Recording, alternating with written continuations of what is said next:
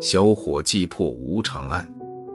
清朝末年，在长江边上的一座古城，有家经营锅盔的小店，店主姓唐，人人都喊他唐锅盔。他的锅盔又香又脆，在这方圆几十里，谁进了城都得买上两个一饱口福。一天晚上，殿堂没了白天的热闹，这时踱进一个人来，个子高的让人望而生畏。穿着一件古怪的长黑布衫，压住眉毛的帽子下露出惨白的尖下巴。这人慢吞吞地走到角落的桌子旁坐下。唐国盔上前殷勤问道：“客官是吃锅盔还是要酒？”那人并不抬头，瓮声瓮气地说：“拿十个锅盔来。”唐国盔连声答应，马上选了十个热乎乎的送过去。唐锅盔刚转身到案板前揉面，黑衣人面前的十个锅盔已无影无踪。他站起身就大摇大摆的要跨出店门。唐锅盔一见，忙丢了面团，上前伸手扯住黑衣人的衣袖，问道：“客官不吃酒吗？”这黑衣人把头朝店里一偏，鼻子灵了一声。唐锅盔是多年做生意的老内行。赶紧松了手，哎呀，手上的面粉在客人的衣袖上抓了五道指印。他再扭头往店里一看，桌上有锭白花花的银子在闪光，不禁心花怒放，扑过去一把抓在手中，咦，轻飘飘，软绵绵的。摊开五指一瞧，原来是定制银。啊，难道这是鬼神也找上门来了？唐国盔又惊又怕，心里还半信半疑。他叫小伙计照料殿堂，自己快步向北门方向赶去。幸好刚走不远，就看见那高高的黑影。他放慢脚步，悄悄地跟上。在一棵大树下，黑影停下来，不一会儿又从树后转出来。可是真怪，先前那么高大的身子，这时却成了矮矮的一团。这团矮矮的黑影径自出了北门，朝一座古庙走去。刚到庙前，一眨眼就踪迹全无了。唐国盔蹑手蹑脚来到黑影消失的地方，抬头看见“城隍庙”三个大字，再一望那黑洞洞的大门，想起了庙里青面獠牙的泥塑，心里倒抽了一口冷气，不禁背上发麻，扭头就跑。第二天，唐国盔停了生意。叫小伙计挑了酒肉、香烛、纸钱到城隍庙，恭敬虔诚地把神鬼挨个祭拜了一遍。等他转到无常身边，一眼就看见无常的黑色泥塑衣袖上有五道白色指印。唐国盔赶忙跪在地上，烧了一大叠纸钱，叩了三个响头，口里说道：“无常爷爷呀，小人昨夜招待不周，望无见怪。”万望神爷大显威灵，保佑我生意兴隆。唐国盔正在倒祝，身后却又跪了一长串。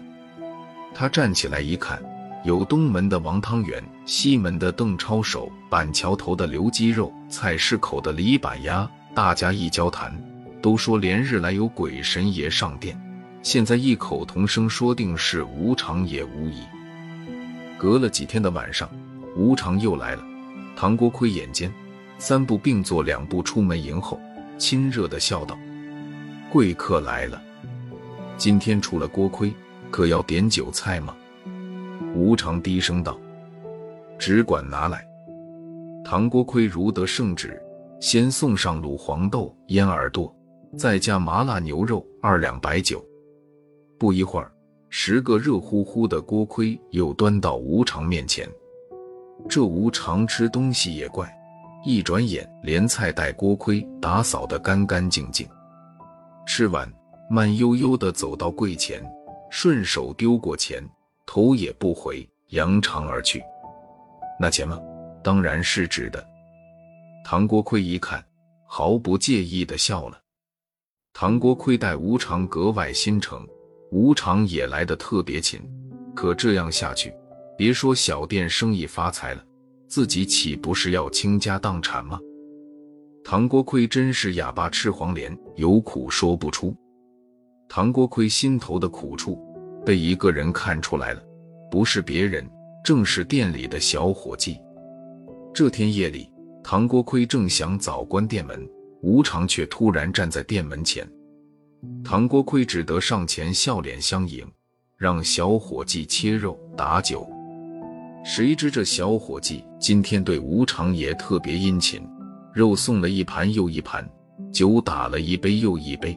唐国亏是敢怒不敢言。吴常吃罢，高高兴兴的起身，刚要出店门，只听哎呦一声，吴常竟摔倒在地。唐国亏心里一惊，慌忙要上前去扶，谁知站在门边的小伙计手脚更快，已经拉起了吴常。这一拉不打紧，竟把吴常拦腰扯作两截。上身直立起来，可脚还在地上乱蹬。唐国亏吓得发呆的功夫，小伙计一把揭开吴常的黑布长衫，胯下却又现出一个人来，模样狼狈，一手捏着一叠锅盔，一手抓着一大把肉。唐国亏定睛一瞧，吴常竟是个脸生的瘦子扮的，而躲在他胯下的那家伙，竟是本城的无赖孙秃子。想到自己居然被无赖耍了个团团转，唐国亏怒从心头起，立马抄起擀面杖，朝孙秃子和瘦子劈头盖脸一通乱打，直打得二人抱头喊饶命。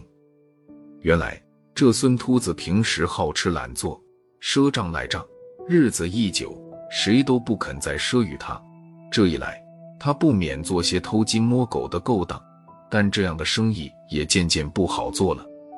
他便与一个外地的瘦子无赖想出这个装鬼骗人的主意来。孙秃子矮墩墩的，他就叫那个瘦子骑在自己肩上，再披上黑长衫。瘦子吃饱了饭菜，把余下的食物揣进怀里，送进孙秃子的肚子。